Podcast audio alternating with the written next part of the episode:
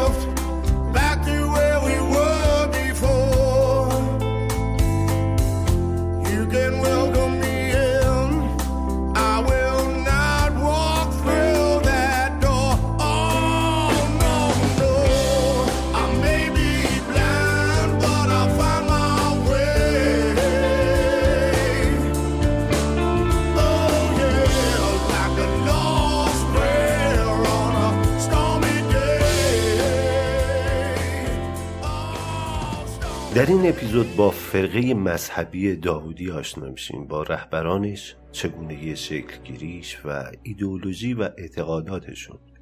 واقعی ویکو رو در سال 1993 که درگیری مأموران فدرال آمریکا با این فرقه بود رو داستانش رو براتون تعریف می‌کنیم. اگر تأخیری توی انتشار این اپیزود وجود داشته تنها دلیلش اهمیت مستند بودن و مطمئن شدن از صحت جزئیات ماجرا بود که حرف و حدیث های زیادی پشتش هست و ما سعی کردیم که رسالت روایت یک واقعی تاریخی رو به عنوان یک رسانه به درستی انجام بدیم تحقیقات بیشتری بکنیم تمام وقایع رو که اتفاق افتاده و شنیده شده رو چند باره از منابع مختلف بررسی بکنیم و موقع نوشتن داستان که تمامیش مثل اپیزودهای قبلی توسط خود نارادیو با توجه به داده هایی که کسب کردیم انجام شده نزدیکترین و صحیحترین اطلاعات رو در اختیارتون قرار بدیم که شما وقتی یه ماجرایی رو میشنوید خیالتون راحت باشه که فارغ از نظرات و اعتقادات شخصی وقت زیادی که صرف شده برای اطمینان شما از صحت ماجراست. لازم می‌دونم که در همین ابتدای اپیزود بگم که این داستان شاید یک داستان تلخ و تراژدی باشه و اگر ان نظر روحی آمادگی شنیدنش رو ندارید لطفا زمان دیگه ای رو برای شنیدنش انتخاب بکنید. همینطور اصلا این اپیزود مناسب کودکان و افراد زیر 18 سال نیست. ممنون که درک می‌کنید.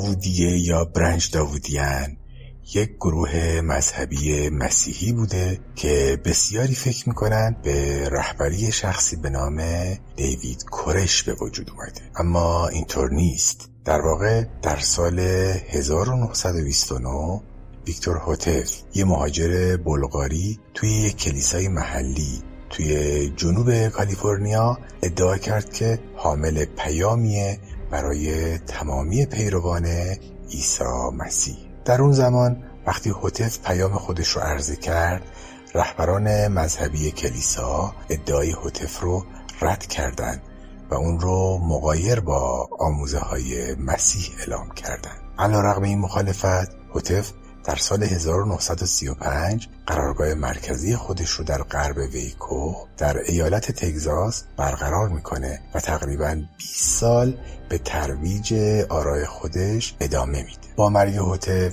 در سال 1955 بخشی از گروه که به هوتف وفادار بود فرقه رو مجددا باز تأسیس کرد. که در این فاصله گروه رهبران متعددی رو به خودش می‌بینه که شاید مهمترینشون بنجامین رودن باشه. پیروان این فرقه معتقد بودند که در عصری زندگی می‌کنن که انجیل اون رو آخر از زمان نامیده و در این دوران بازگشت مجدد عیسی مسیح به زمین اتفاق میافته. اونا دنیا رو در قایت ظلم و فساد می‌دیدن و معتقد بودند بروز یک انقلاب جهانی و ریشهکن کردن نابرابری و ستم ضرورت داره. بعد از مرگ رهبر فرقه که بنجامین رودن بود همسرش یعنی لویز رودن رهبری گروه رو به عهده گرفت. دیری نگذشت که با مرگ لوئیس جنگ قدرت شدیدی در درون فرقه اتفاق افتاد که حتی به حذف برخی از افراد رهبری کننده از جمله جورج فرزند رودن منجر شد. در نهایت دیوید کورش که هنوز از نام اصلی خودش ورنون هاول استفاده می کرد به پشتوانه روابط عمیق عاطفی که با لوئیس رودن برقرار کرده بود بر رقیبان خودش. پیروز شد و در سال 1990 رهبری فرقه را به دست گرفت. When you wake up, turn your radio on And you'll hear this simple song that I made up. That I made up for you. When you're driving, turn your radio up. Cause I can't sing loud enough hard these days to get my message through. If time is all I have, I'll waste it all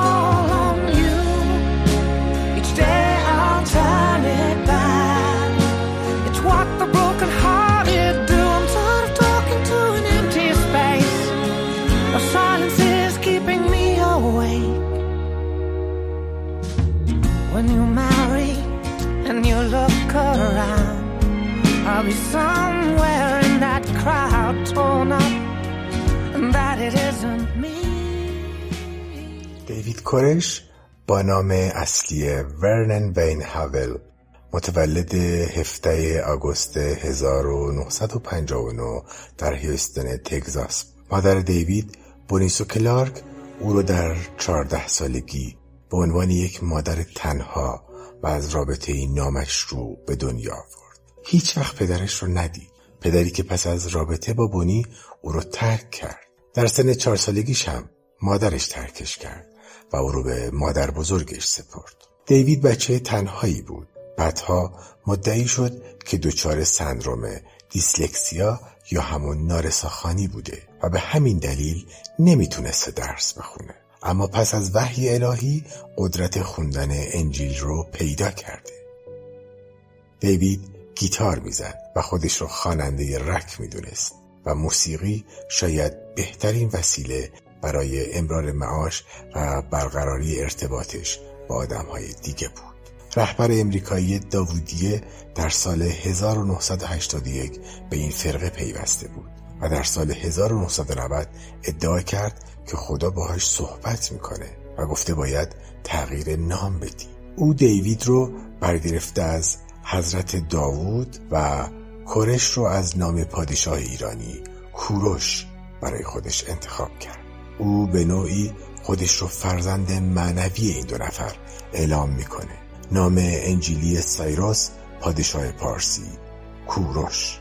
کوروشی که نامش در کتاب مقدس ازرا آورده شده و عنوان شده که در لشکرکشیش به بابل اعلام کرده که نماینده خداست و یهودیان باید بهش بپیوندند و اورشلیم رو بازسازی کنند.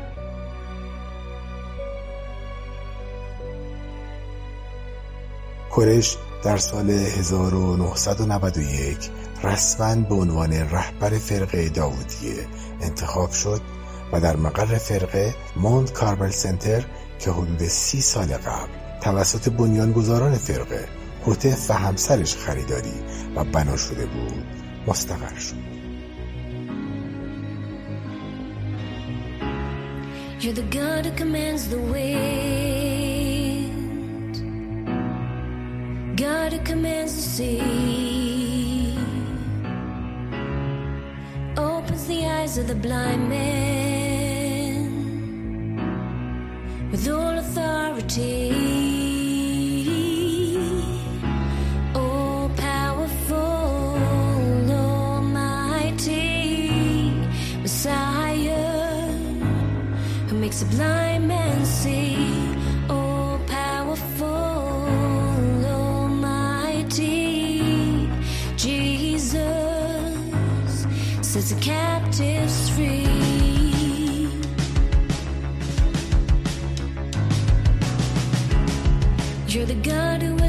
beginning.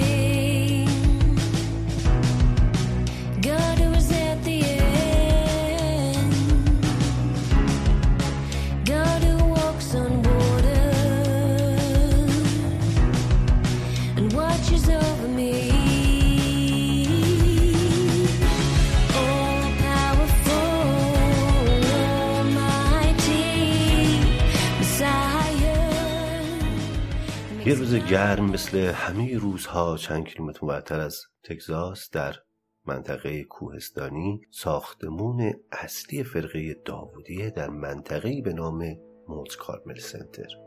نامی که از روی کوه مونت کارمل در شمال اسرائیل گرفته شده. کوهی مقدس که داستانها و ماجراهای الیاس نبی در متون مختلف یهودی مسیحی و اسلامی از اون وجود داره. ملکی به متراژ 941 هکتار و ساختمونی که چیزی حدود 130 نفر توی اون به عنوان پیروان فرقه داوودیه زیر نظر دیوید کرش زندگی می‌کردن. دیوید مثل هر روز پشت پنجره‌ای که حکم برج مراقبت ساختمون رو داشت نشسته بود و بیرون رو تماشا می‌کرد. به نظر به اون چیزی که دلش می‌خواست رسیده بود توی این یکی دو سال تونسته بود پیروان پروپاگورسی پیدا بکنه. مثل یه پیغمبر به کشورهای مختلف حتی استرالیا هم سفر کرده بود و پیرو و مرید جمع کرده بود. از کانادا و ایالتهای مختلف آمریکا تونسته بود آدمها رو معتقد بکنه. خانوادهایی که به این باور رسیده بودند که دیوید کرش نماینده خداست و حتی برای رستگاری خونه زندگیشون رو فروخته بودن اعضای خانوادهشون و همه چیز رو رها کرده بودن تا در موت کارمل همراهش باشه. هیچکی شاید فکرشون نمی‌کرد که جوون 60 کیلویی با موهای فرفری و پشت مو و اون عینکی که دو برابر صورتش بود بتونه یک جماعتی رو دور خودش جمع کنه. نیروهای فدرال یک مملکت رو درگیر خودش بکنه و کل دنیا رو مجبور کنه که در موردش اظهار نظر کنه. ملک مونت کارمل ساختمون عظیمی بود مثل یک پانسیون و یا هتل ساخته شده بود با سازه چوبی. طبقه اول آشپزخونه و سالن غذاخوری کلیسا حال و پذیرایی خودمون که محل دور هم جمع شدن اعضای فرقه بود و اتاقهایی که به زن و شوهرها تعلق داشت و اتاق خواب مردا و طبقه دوم بخش اتاق خواب زنها و دخترای جوان بود که ورود بهش برای مردها جز دیوید کرش ممنوع بود. زن و بچه ها شبها اونجا میخوابیدن. روزانه دو تا سه بار توی کلیسا دور هم جمع می شدن و دیوید براشون انجیل می‌خوند و موعظه می‌کرد. هر چند هفته یک بار دیوید که نوازنده گیتار و خواننده راک بود همراه با بند موسیقیش و تعدادی از زنها و مردها با اتوبوسی که داشتن از منطقه مونت کارمل خارج می شدن و می رفتن به تگزاس یا شهرهای اطراف و شبها در بارها برنامه اجرا می کردند و یک شنبه ها جلوی کلیساها تجمع می کردن و اعتقادشون رو تبلیغ می کردن. شاید ابتدا جدی گرفته نمی شدن ولی به مرور زمان او تونست تعدادی رو متقاعد بکنه که نماینده خداست و با خدا حرف می‌زنه و اونها رو به مونت کارمل بکشونه. تجمع کردنها و سخنرانی های کرش کم کم تونست به گوش رده های بالای دولت آمریکا برسه و حساسیت ها رو به خودش جلب بکنه. اما رئیس جمهور وقت بیل کلینتون که شعار اصلی انتخاباتیش آزادی بیان و آزادی بیان اعتقادات بود نمی‌تونست به ماجرا ورود بکنه. اونا می‌دونستند یک جای کار میلنگه و براشون سوال بود که یک گروه چطور به صورت خود مختار داره گوشه‌ای در ایالت تگزاس زندگی می‌کنه و رهبرشون سخنرانی های مذهبی سیاسی می‌کنه و ترویج اعتقاد می‌کنه و درآمد و کار اینا چیه؟ و اگر باورشون بر آخر زمان هست چه برنامه‌ای برای اون روز دارن؟ دیوید کورش که دیگه اومده بود زیر ذره بین ATF از نیروهای پلیس فدرال آمریکا که صلاحیت رسیدگی به جرایم فدرال که شامل الکل، لخانیات، سلاح گرم و سلاحهای منفجره رو داره می‌دونست که دیر یا زود میان سراغش. مدتها ATF توسط چند مأمور مخفی در کلبه نزدیک مقر فرقه مستقر شده بودند و روزمرگی های ساکنین رو زیر نظر داشتند. گزارشات محلی از شنیده شدن شلیک اسلحه در منطقه مونت کارمل گرفته بودند و دیوید کورش مزنون اصلی بود. گزارشات می‌گفت 200 هزار دلار برای خرید اسلحه توسط فرقه خرج شده. اون همه اسلحه رو برای چی می‌خواستن؟ شک و شبه ها با گزارش راننده پست به واقعیت تبدیل شد. اون یک روز با ون به مونت کارمل رفته بود تا به عنوان پستچی بستههایی رو تحویل بده وقتی تعدادی از ساکنین مشغول تحویل گرفتن جعبه ها بودن به صورت اتفاقی یکی از جعبه ها زمین خورد و نارنجک های جنگی از داخلش بیرون ریختند و توجه پستچی رو جلب کردند و او بلافاصله بعد از ترک کردن مونت کارمل این موضوع رو به کلانتری تگزاس گزارش داد همین کافی بود تا بالاخره مجوز ورود به ملک و بازرسی توسط قاضی صادر بشه. اما این تنها جرمی نبود که دیوید کورش بهش متهم شده بود. گزارشاتی از آزارهای جنسی و کودک آزاری هم به دست مسئولین رسیده بود و تنها با ورود به ملک و بازرسی اون و مصاحبه و گفتگو با ساکنین و زن و بچه ها می‌شد ثابتش کرد. سازمان خدمات کودکان آمریکا بارها تلاش کرده بود که بتونه به ماجرا رسیدگی بکنه ولی هیچ وقت موفق نشد پروندی بسازه و حالا فقط ATF بود که می‌تونست به واسطه اتهام حمله اسلحه غیر مجاز به ماجرا ورود بکنه. ATF دست به کار شد. اونا تو منطقه در تگزاس ملک و ساختمون مونت کارمل سنتر رو به صورت ماکت بازسازی کرده بودند و مشغول تمرین برای چگونگی ورود قافل گیرانه به ساختمون بودند همه چیز باید دقیق اتفاق میافتاد. باید در کمترین زمان ممکن و با در نظر گرفتن حضور زنان و کودکان وارد می شدن بدون اینکه آسیبی به اونا برسه و افراد مسلح احتمالی رو خل سلاح می‌کردن و با دستگیری کرش تحقیقات بیشتر رو انجام می‌دادن اما درز خبر با تیتر صفحه اول روزنامه و به دنبالش انتشار در تلویزیون تمام محاسبات ATF رو به هم ریخت و اونا فاکتور قافلگیری رو از دست دادن و مجبور شدن زودتر از موعد به منطقه اعزام بشن. تیتر روزنامه این بود مسیح گناهکار. به معرفی فرقه داوودیه و دیوید کورش پرداخته بود. مکان استقرارشون که مونز کارمل بود رو گفته بود و ازدواج دیوید با همسرش که 14 سالش بوده و اینکه گیتار می‌زنه و همیشه یک اسلحه 9 میلیمتری همراهش هست و اشاره به عملیات ATF در روزهای آینده.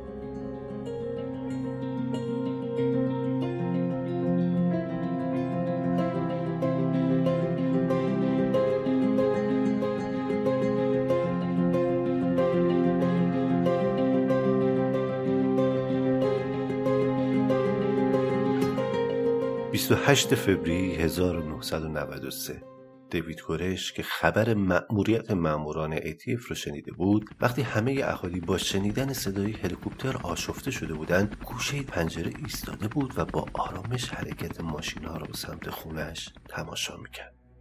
امروز متوجه میشیم که آرامشش برای چی بود. این روزها رو مدتها قبل پیش بینی کرده بود و در موردش موعظه ها کرده بود و تمام ساکنین در ساختمون به حرفاش رسیده بودن و زمزمه می‌کردن که روز موعودی که دیوید می‌گفت فرا رسیده. حالا برگردیم به چند ماه قبل توی مونت کارمل سنتر. از همه جای دنیا به عنوان پیرو دیوید کورش اومده بودن اونجا زندگی می‌کردن. از همه قشری آدم بود پرستار پلیس مشاور املاک استاد دانشگاه وکیل. زندگی هاشون رو رها کرده بودن و اونقدر دیوید کورش تونسته بود در ذهنشون رسوخ بکنه که باور داشتن که دیوید فرستاده خداست و طبق آیه در انجیل مسیح دوباره به زمین برگشته. دیویدی که به خودش لقب The Lamp of God لقبی که منتصب به عیسی مسیح بوده رو می‌داد و می‌گفت معصوم و منتخب خداست.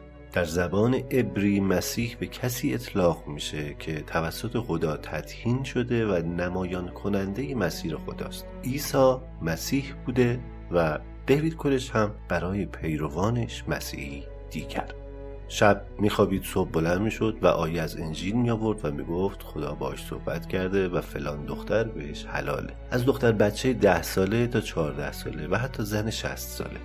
توی یکی از جلساتشون توی کلیسا اعلام کرد که خدا باش صحبت کرده و از این به بعد زن و شوهرها به هم محرم نیستن و اگر رابطه داشته باشن زنا محسوب میشه و زنهای شوهردار باید به طبقه بالا برن و دیگه کنار همسرشون نخوابن. از واژه کاشتن بذر استفاده می‌کرد و می‌گفت بهش وحی شده که بذرش رو در وجود فلان دختر بچه یا فلان زن بپاچه یا بکاره. و عنوان همسر معنوی رو براشون انتخاب می‌کرد. و بچه هایی که از این رابطه به دنیا میان سربازانی میشن که در کنار مسیحی که به زمین برگشته برای آزادی و رستگاری بشر می جنگن 24 بچه که بزرگ میشن و در آخر زمان بر صندلی قضاوت خواهند نشست. بچههایی که اون باید بسازه. توی خود فرقه این ماجرا سوال برانگیز شده بود و باعث شده بود که به معصوم بودن و ادعای دیوید شک بکنن تعدادی از زن و شوهرها کمپ رو به خاطر همین موضوع ترک کردن ولی ریشه خرافات و ایمان به کرش انقدر قوی بود که حتی مادران دختر بچه های کم سن سال خودشون و بچه هاشون رو با اشتیاق به همخوابگی اون میفرستادن. نقش زن اصلی کرش هم بی تاثیر نبود. ریچل که یک فرزند با کرش به نام سایروس داشت وقتی خودش زنها و بچه ها رو ترغیب می‌کرد به همخوابگی با دیوید و اونا رو همسر معنوی شوهرش می‌تونست خب تاثیر داشت. می‌گفتن حتما مسیحه که زنش راضیه دیگه. اون واقعا به کرش ایمان داشت و باور داشت که شوهرش صدای خدا رو میشنوه. اما در اون ایام در ایالت تگزاس ازدواج با دختر 14 ساله با اجازه والدین قانونی بود ولی ازدواج با بیش از یک زن نه. همینطور رابطه جنسی با زیر 18 سال. وقتی همسرت نیست ممنوع بود و کرش خوب اینا رو می‌دونست. در اینکه دیوید کرش منحرف جنسی بوده و اعمالش نمونه بارز تجاوز و کودک آزاری محسوب می شده این روزها بعد از شواهد و مدارک شکی درش نیست. اما آیا واقعا دلیل ورود ATF به ماجرا با اتهام حمل سلاح گرم درست بوده؟ بله درست بوده. اونا در نمایشگاه های قانونی فروش اسلحه اسلحه خریداری می‌کردن و به صورت غیر قانونی میفروختن. حضورشون در نمایشگاه صرفا خرید و فروش سلاح نبود. کرش اعتقاد داشت که اونجا بستر مناسبیه که آدم های جدید پیدا بکنن و عضو فرقه خودشون بکنن. درک دیوید از انجیل خارق العاده بود. کل انجیل رو از بر بود و اونقدر روش تسلط داشت که با صحبتهاش و اشاراتش به انجیل همه رو مبهود خودش می‌کرد. یه شب که برای اجرای موسیقی به شهر رفته بودن اونجا جوونی رو دید که درام می‌زنه. ازش خواست که اون شب کنارشون برنامه اجرا بکنه. دیوید تیبیتو جوانی که اهل لس آنجلس بود و از خونه و شهرش دور شده بود. دیوید بعد از اجرای برنامه دعوتش کرد به خونه و گفت که یک شب پیششون بمون. کسی که موفق شد جز پیروان خودش بکنه و از بازماندگان واقعی ویکو محسوب میشه که حالا می‌رسیم بهش کسی که کتابی از خاطراتش رو چاپ کرد و ما هم خیلی از کتابش کمک گرفتیم توی شرح واقعه.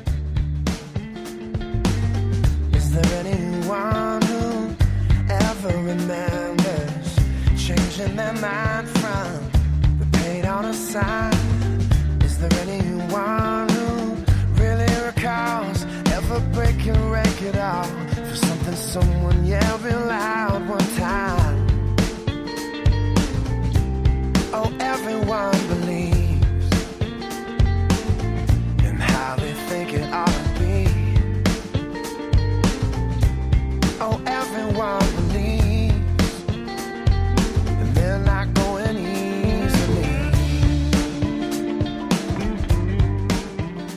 برگردیم به 28 فوریه 1993 ماموران فدرال ATF با خودرو خودشون رو به مونت کارمل رسوندن.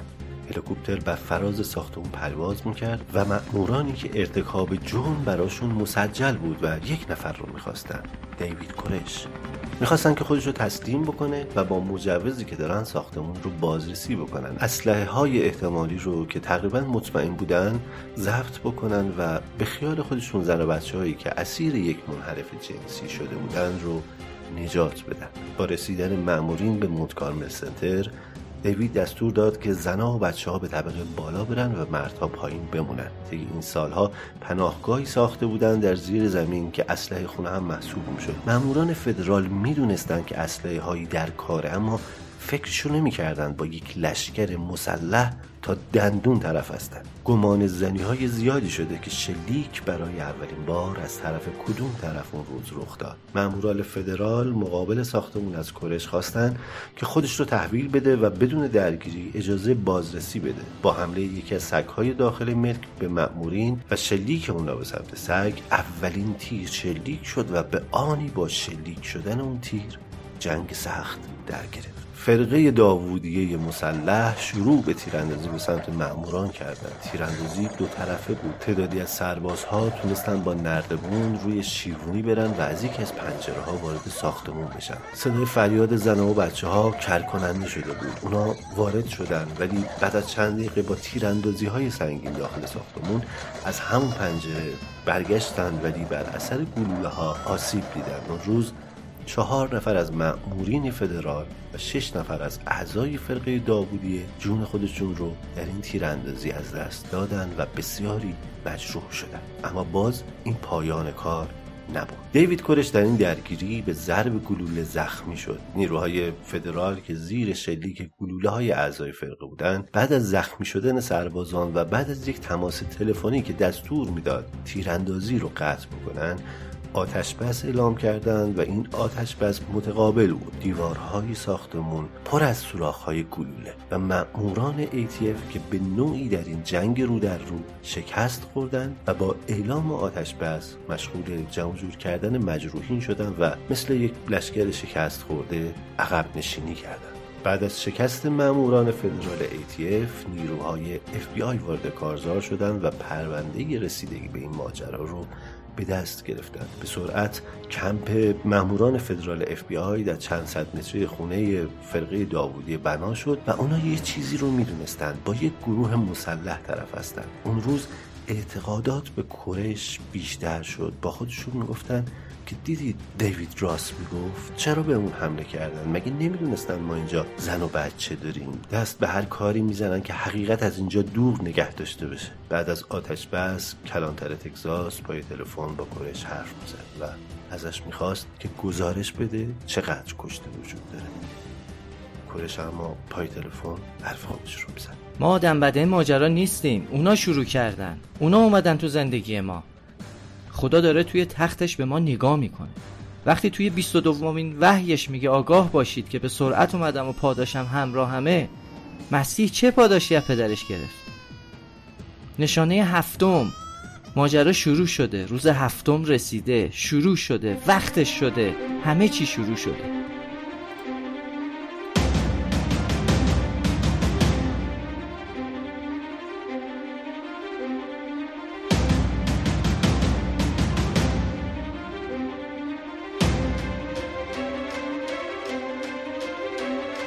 آره روز هفتم فرقه داودی رسیده بود. با انتخاب دیوید روز هفتم شروع شده بود انگار.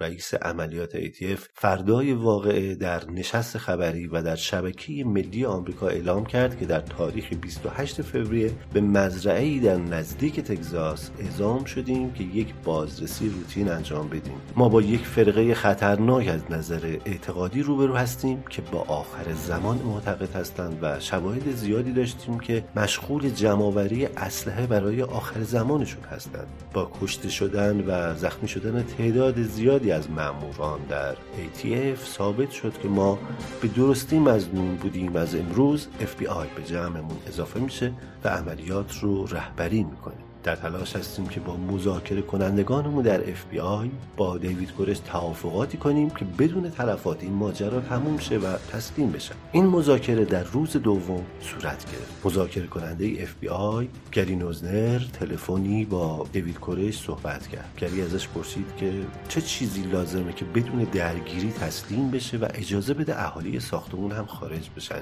دیوید می‌خواست فرصت این رو داشته باشه که صداش توسط بقیه مردم دنیا شنیده بشه. توافق اینجوری رخ داد که دیوید حرفاش رو ضبط بکنه و نوار رو در اختیار FBI قرار بده و پس از پخش نوار صوتی در شبکه ملی تلویزیون آمریکا دیوید کورش ساختمون رو ترک کنه.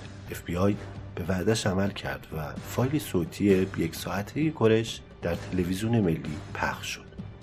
کورش در کنار سایر اعضای فرقه با اشتیاق حرفهای خودش رو از تلویزیون میشنید و احساس غرور می‌کرد. اما عکس ها در مورد حرفاش محاسبات رو به هم ریخت. توی تمام شبکه های تلویزیونی کارشناسان حرفهای کرش رو بی ارزش و شبیه به تنز عنوان کردن و گفتن یک ساعت وقتشون رو با خندیدن به این مزخرفات تلف کردن دیوید کرش انقدر از این عکس ها برانگیخته شده بود که در روز سوم وقتی همه منتظر خروج اهالی از ساختمان بودند در صحبت با گری مذاکره کننده اف اعلام کرد که خدا باهاش صحبت کرده و گفته که از ساختمون خارج. نشه. اهالی فرقه به نظر میومد مشتاق هستن که از ساختمون خارج بشن و این محاصره بدون تلفات به اتمام برسه. از اینکه کرش تصمیمش عوض شده آشفته شده بودن و اینجا بود که کرش لازم دید در کلیسا یک سخنرانی براشون بکنه. در طول سالها من رو به عنوان رهبرتون دیدین. برای اینکه در این سفر راهنماییتون کنم. اما من رهبر نیستم. من مثل شما دنبال کننده هستم. خداوند به من دستور داده که اینجا بمونم و برای علامت بعدیش صبر کنم قبل از بیرون رفتن. اما من نمی‌تونم از شما بخوام همچین کاری انجام بدیم هر کی دوست داره بره آزاده که بره. اما اگر جزء کسانی هستین که به رفتن حتی فکر می‌کنید ازتون می‌خوام که از خودتون بپرسیم چرا همه راحتی ها و زندگی هایی که داشتین و فدا کردین که بیان اینجا؟ بدونین یا ندونین شما اومدین اینجا تا آزمایش بشید. و آزمایشی که منتظرش بودیم همینه. این باعث شرمه که درست زمان مورد امتحان قرار گرفتن درست زمانی که ما شایسته معجزه‌ای هستیم که قرار بیاد پا پس بکشیم. پادشاهی بهشت داره میاد و کسایی که در این آزمون قبول میشن سزاوار هستند و کسانی از ما که در این آزمون الهی رد میشن باید به خدا جواب پس بدن.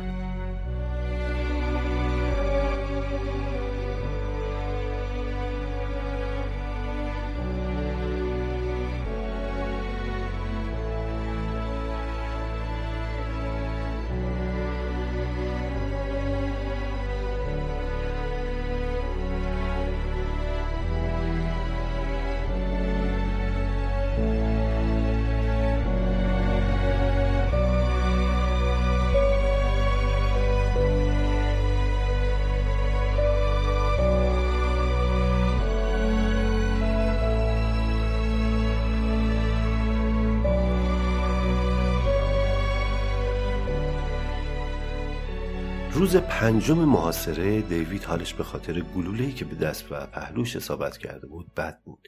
زخم عفونت کرده بود و دیوید دچار تب و بیحالی شدید بود و سعی می‌کردند که خونریزیش رو متوقف بکنن و حالش رو کمی تثبیت بکنن. در این بین استیو شنایدر که استاد دانشگاه در رشته الهیات بود و به نوع یکی از بازوهای اصلی کرش محسوب می‌شد در این ایام وظیفه مدیریت فرقه رو به عهده داشت. استیوی که جزء کسانی بود که با همسرش قدم به موز کارمل گذاشته بود و تاثیر بسزایی در آوردن آدمهای جدید به این خانواده داشت. کسی که جزء مردان متحری بود که همسرش به گفته کرش بر او حرام شد و حتی کرش با زنش صاحب فرزند هم شده بود. کمبود آب و غذا و حال بد کرش استیو رو برون داشت که حالا که او به عنوان نماینده فرقه تصمیم گیرنده است چندین کودک و افراد سالخورده رو رها بکنن که از ساختمون خارج بشن. سه روز بعد با تلاش مذاکره کنندگان FBI 15 کودک دیگه هم از ساختمون رها شدن. کودکانی که حتی پدر و مادرشون در مقر باقی مونده بودند با بهبود کرش مذاکرات دوباره با شخص اون از سر گرفته شد و یک بند از خروج از ساختمون تفره می‌رفت و حاضر هم نبود اجازه خروج کسی رو بده. مامورین فدرال دیگه به این باور رسیده بودند که اون دست از افراد فرقه که در ساختمون باقی موندند و بیرون نمیان به دنبال خودکشی دست جمعی و رقم زدن آخر زمان مورد اعتقادشون هستند. قاضی حکم عدم صلاحیت پدر و مادرانی که در مونت کارمل مونده بودند و بچه هاشون رو به بیرون فرستاده بودند صادر کرده بود و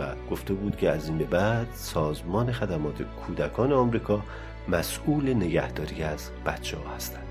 17 روز از محاصره میگذشت و کرش از توافق کردن با گری که مذاکره کننده FBI بود سرباز می‌زد.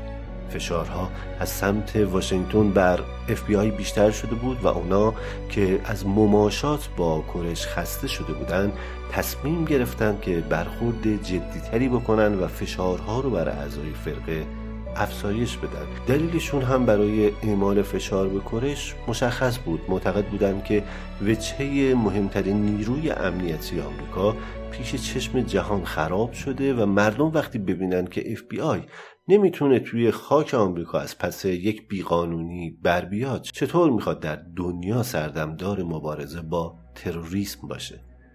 تانک های جنگی ابراهامز از ارتش آمریکا در روز هفدهم وارد منطقه شدن و با هدف ایجاد روب و وحشت درون مزرعه رفتن و از روی هر ماشین و آلونک و درختی که اطراف خونه بود رد شدن تا نشون بدن دیگه مماشاتی در کار نیست. کرش در تماسش با گری اعلام کرد که با ورود تانک ها بهشون به نوعی اعلام جنگ شده و حسن نیتی از مأمورین نمی‌بینه برای اینکه از ساختمون خارج بشه و همینجوری اگه ادامه پیدا بکنه مقابله به مثل می‌کنه.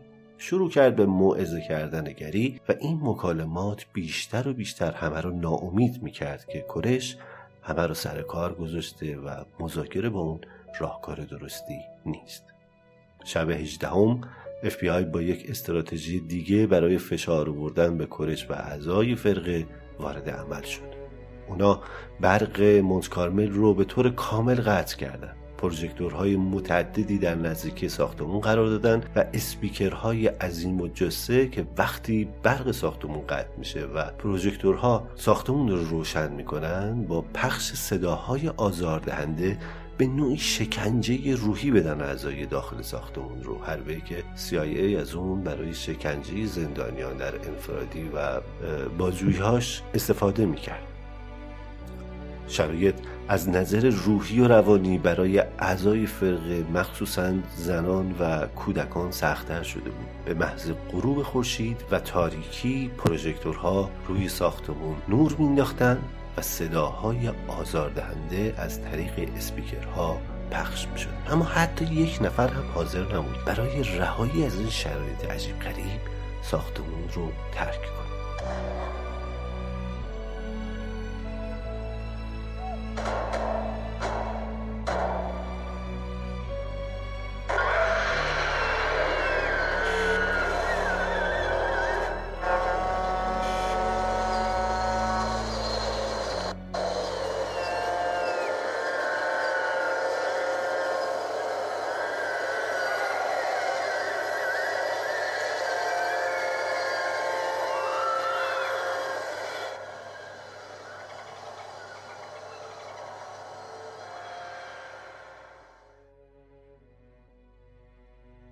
یکی از شبها اعضای فرقه متوجه شدن که جنراتور برق به اندازه ده دقیقه بنزین داره و می‌تونه تولید برق بکنه.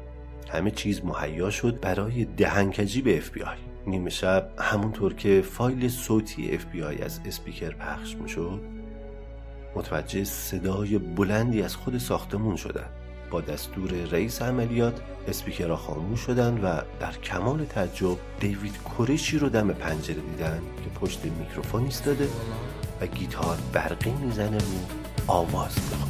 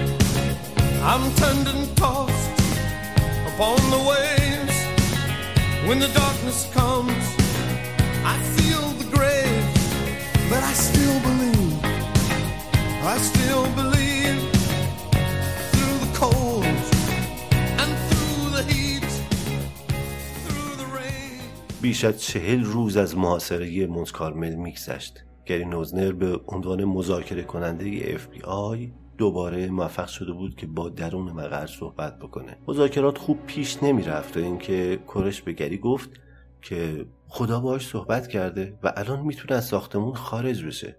اما به شرط اینکه صداش رو مردم بشنون و دست نوشتش رو فرصت داشته باشه که بنویسه. یک هفته برای نوشتن این کتاب و حرفهای کرش FBI بهش مهلت داد. اما برخلاف امیدواری های گری و تیم مذاکره کننده برای عملی شدن این توافق باز کرش بدقولی کرد. نیروهای عملیاتی FBI دیگه از مذاکره و مماشات با کرش خسته شده بودند و مطمئن بودند که با عملیات نظامی می‌تونن همه رو مجبور کنن که ساختمون رو ترک بکنن. با امضای دادستان کل و رئیس جمهور بیل کلینتون بالاخره مجوز حمله به ساختمون با گاز اشکاور صادر شد. اونا از گازهای غیر قابل اشتعالی می‌خواستن استفاده بکنن که مطمئن بودن با اینکه خبر داشتن که اعضای فرق ماسک دارن ولی فکر می‌کردن به خاطر بچه هایی که تعدادشون هم زیاد هست در ساختمون حتما پدر مادرها و بقیه خارج میشن از ساختمون و ماجرا تموم میشه. پنجاه و یک روز از محاصره گذشته بود. محاصره فرسایشی. از طریق بلنگو اعلام کردند که قرار گاز اشکاور بزنن و از اعضای فرقه خواستن که تیراندازی نکنن چون این یک حمله و یورش نیست. فقط از ساختمون خارج بشن خودشون رو تسلیم بکنن. چندین تانک مخصوص حمله گاز اشکاور دور تا دور ساختمون مستقر شدن. با دستور رئیس عملیات به سمت ساختمون یورش بردن و با برخورد به بدنه ساختمون و ورود به اون شروع به پاشیدن گاز اشکاور. همه منتظر خروج اعضای فرقه بودن. مدام پشت بلنگو می‌خواستن که زن و بچه ها و بقیه اعضا بیان بیرون و خودشون رو تسلیم بکنن. پیش بینی ها حضور چیزی حدود 100 نفر در ساختمون رو داشت که بیستایشون کودکان خردسال یا نوزاد بودند به همراه مادرانشون. حجم گاز اشکاور اونقدر زیاد بود که حتی از پنجره های طبقه دوم بیرون می‌زد. مذاکره کننده می‌گفت کرش مگه نمیگی که خدا باهات حرف می‌زنه؟ مگه نمیگی که مسیح هستی؟ برای مردمت مثل مسیح باش پیام آور زندگی باش نه مرگ. بیاین بیرون در کمال ناباوری و در میان بهت مأمورین کسی از ساختمون خارج نشد. تا اینکه شعله ور شدن آتیش توی ساختمون مشاهده شد. شعله های آتیش بیشتر و بیشتر می شدن و در کمال تعجب کسی از ساختمون خارج نمی‌شد. کنترل از دست مامورین خارج شد. ساختمون دچار سانحه آتش سوزی عظیمی شد. حدود سی نفر از نقطه های مختلف ساختمون به بیرون پریدن از جمله یکیشون دیوید تیبوتی لس آنجلسی اما خبری از باقی اعضای گروه نبود خبری از حتی یک کودک یک مادر در مقابل چشم همگان مأموران فدرال و مردم آمریکا که از طریق تلویزیون زنده این واقعه رو گزارشش رو تماشا می‌کردن ساختمون مونت کارمل در آتش سوخت و چیزی جز خاکستر از زنان و کودکان فرقه داوودی باقی نموند. فاجعه ای که قلب میلیون ها آمریکایی رو پای تلویزیون به درد بود و این چنین بود که تراژدی ویکو برای همیشه در تاریخ ثبت شد.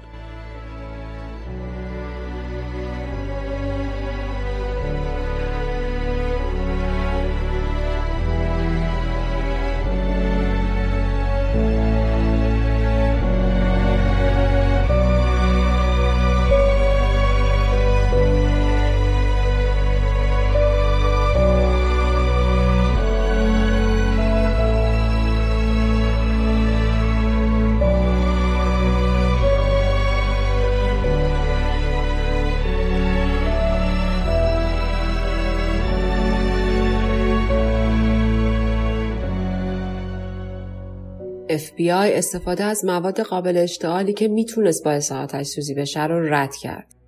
اونا ادعا کردند که اعضای فرقه داوودیه دست به خودکشی دست جمعی زدند. دادگاه دانفورد در سال 2000 پس از جلسات متعدد برای رسیدگی به این پرونده به این نتیجه رسید که آتش سوزی در داخل ساختمان و توسط خود اعضای داوودیه ایجاد شده. اعضای نجات یافته شاخه داوودی اظهار کردند که هرگز هیچ برنامه‌ای برای خودکشی دست جمعی نداشتند و اگر آتش سوزی رخ داده توسط اعضای خودسر فرقه اتفاق افتاده. مذاکره کنندگان FBI تونستن با موفقیت موجب رهایی 35 نفر از اعضای داوودیه بشن که تعداد قابل توجهی از اونا کودکان خردسال بودند. در نتیجه تراژدی ویکو 76 نفر زنده زنده در آتش سوختند. 25 نفر از اونا کودکان خردسال و نوزاد بودند. جنازه سوخته دیوید کورش با شرایطی مشابه سایرین درون ساختمون کشف شد. او پیش از سوختگی بر اثر اصابت گلوله به سرش کشته شده بود. اینکه آیا مرگش خودکشی بوده یا توسط یکی از اعضای گروه کشته شده مشخص نیست.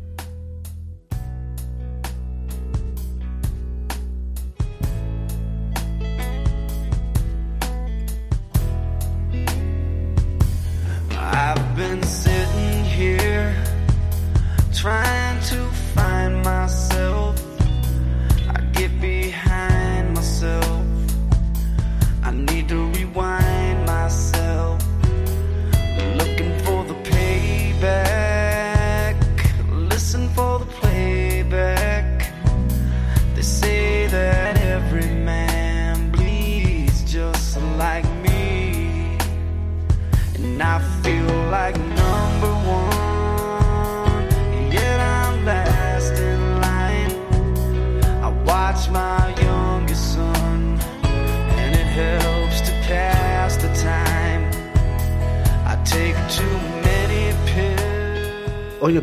نزدیک به 27 سال از واقعی ویکو فرقه داوودیه و اعتقاداتشون برای همیشه با مرگ دیوید کورش از بین رفتند؟ خیر هنوز که هنوزه گزارشاتی از حضور افرادی با این کشش اعتقادی در آمریکا و سایر نقاط جهان وجود داره منطقه مونت کارمل سنتر امروز ازش چیزی باقی نمونده همون آتش سوزی کافی بود که اونجا رو با خاک یکسان بکنه اما توی خاکش برای یادبود کودکان بیگناهی که توی واقعی ویگو جون خودشون رو از دست دادن درخت کاشتن و قبرستانی نمادین بنا کردن. دیوید تیبیتو جوانی که به عنوان نوازنده درام به کورش پیوسته بود و در روز آتش سوزی نجات پیدا کرد سالها بعد کتاب خاطرات خودش رو از این واقع نوشت کتابی که ما خیلی ازش استفاده کردیم برای روایت داستان برای شما. همینطور از کتاب خاطرات گری نوزنر مذاکره کننده FBI در مورد این واقع فیلم های مستند زیادی ساخته شده. آخرینش مینی سریال ویکو که در سال 2018 ساخته شد. بعد از واقعی ویکو در سال 1995 انفجاری توسط دو تروریست آمریکایی در ساختمون فدرال اوکلاهاما رخ داد که بیش از 680 نفر مجروح شدند. 168 نفر جون خودشون را از دست دادن که نزدیک به 20 نفرشون رو کودکان خردسال تشکیل می‌دادند ادعا شد که این انفجار به تلافی از کشتار ویکو توسط FBI صورت گرفته و این دو نفر از اعضای فرقه داوودیه بودند. در سال 2003 شبکه ABC گزارش مستندی رو ارائه داد با منتشر کردن برخی مستندات از کودکانی که در مذاکرات FBI از ساختمون خارج شده بودند و تحت سرپرستی دولت قرار گرفته بودند. با کودکانی که دیگه توی سال 2003 بزرگ شده بودند مصاحبه کردند و زوایای مختلف زندگی در مونت کارمل رو از زبونشون شنیدن کودکانی که یکیشون فرزند خود دیوید کورش بود. تحقیقات نشون می‌داد که کودکان خردسال تحت آموزه های شدید مذهبی با تشویق به مرگ برای رفتن به بهشت بودند. فیلم های مستند از دوران کنترل این بچه ها تحت نظر مشاور و روانشناس نشون میده که پس از خروج از مونکارمل اونا سرودهای مذهبی که تشویق به مرگ و کشتار می‌کرده میخوندن و بسیاریشون دچار افسردگی و خطر اقدام خشونت آمیز و مرگبار در آینده رو داشتن. نقاشی هایی میکشیدن که آتش سوزی کارمل و ورود به بهشت رو نشون می‌داد. پرده از روابط جنسی دیوید کورش با همسر دیگران و کودکان خردسال برداشته شد و یکی از این دختران که در ده سالگی به عنوان شریک جنسی کرش و جوانترین همسر رهبر فرقه مورد سوء استفاده قرار گرفته بود در دادگاه و کنگره آمریکا در مقابل دوربین ها آنچه که تجربه کرده بود برای اولین بار به زبون آورد کسی که مادرش توی ساختمون مونده بود و در آتش سوخته بود.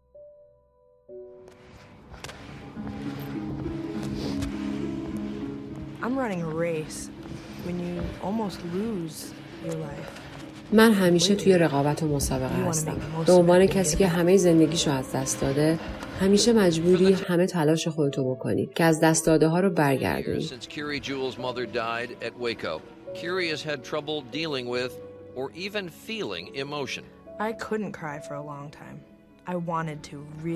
مدت بسیار طولانی نمی‌تونستم حتی گریه کنم می‌خواستم.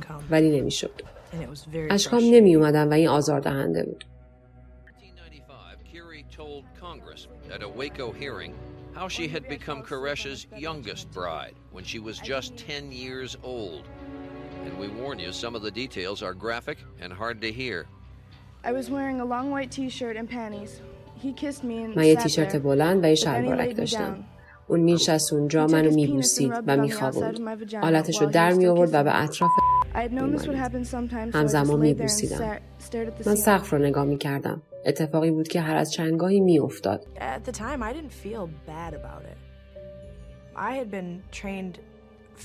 اون زمان اصلا حس بدی. نداشتم. از سن خیلی کم به هم آموزش داده شده بود که این یه کار خوبه. بعدش مادرم ازم می‌پرسید که چه حسی داشتم و چطوری بوده. اون در جریان همه چیز بود. هیچ وقت تعجب نمی‌کرد. مادرم خیلی مهربون احساسی و پرانگیزه بود. هر کاری می‌خواست انجام بده 110 درصد روی اون کار انرژی میذاشت. اشتباهش این. بود که روی آدم اشتباهی انرژی گذاشت. اون دینش رو در اولویت قرار داده بود.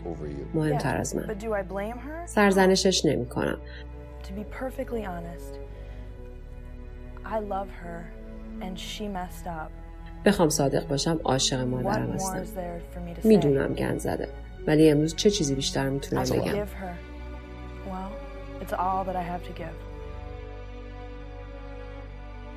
اون چیزی که به صورت قابل استناد در مورد واقعی ویکو وجود داره همینه که امروز شنیدید. اما هنوز که هنوزه شبهات و سوالات زیادی وجود داره یکیش اینه که چرا آی پیش بینی آتش سوزی رو توی یه همچین عملیات بزرگی نکرده بود و برای مهار آتش هیچ برنامه‌ای نداشت. بسیاری از حکومت‌های مخالف دولت آمریکا این واقعه رو کشتاری تعمدی و هولوکاست آمریکایی نامگذاری کردن اما اونچه که به نظر می‌رسه سهلنگاری هایی بوده اما برنامه و انگیزه تعمدی برای این رخ داد هیچ وقت ثابت نشده و به نظر میاد که بار دیگه تاریخ شاهد قدرت سوء استفاده از افکار انسان ها با چاشنی اعتقادات کور و واهی بوده.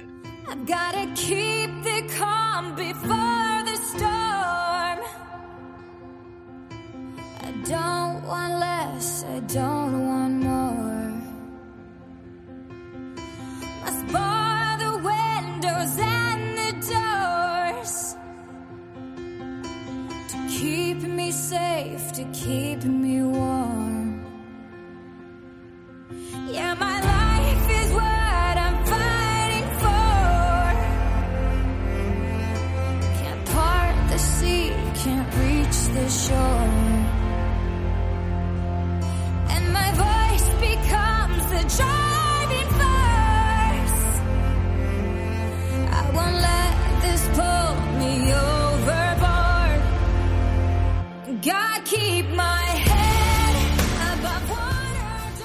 ممنونم از این که اپیزود هشتم نارادیو رو گوش کردید طبق رسم همیشگی در پایان اپیزودها اعلام می‌کنم که اگر نارادیو رو دوست دارید بزرگترین حمایتتون معرفی ما به دوستان خودتون هست.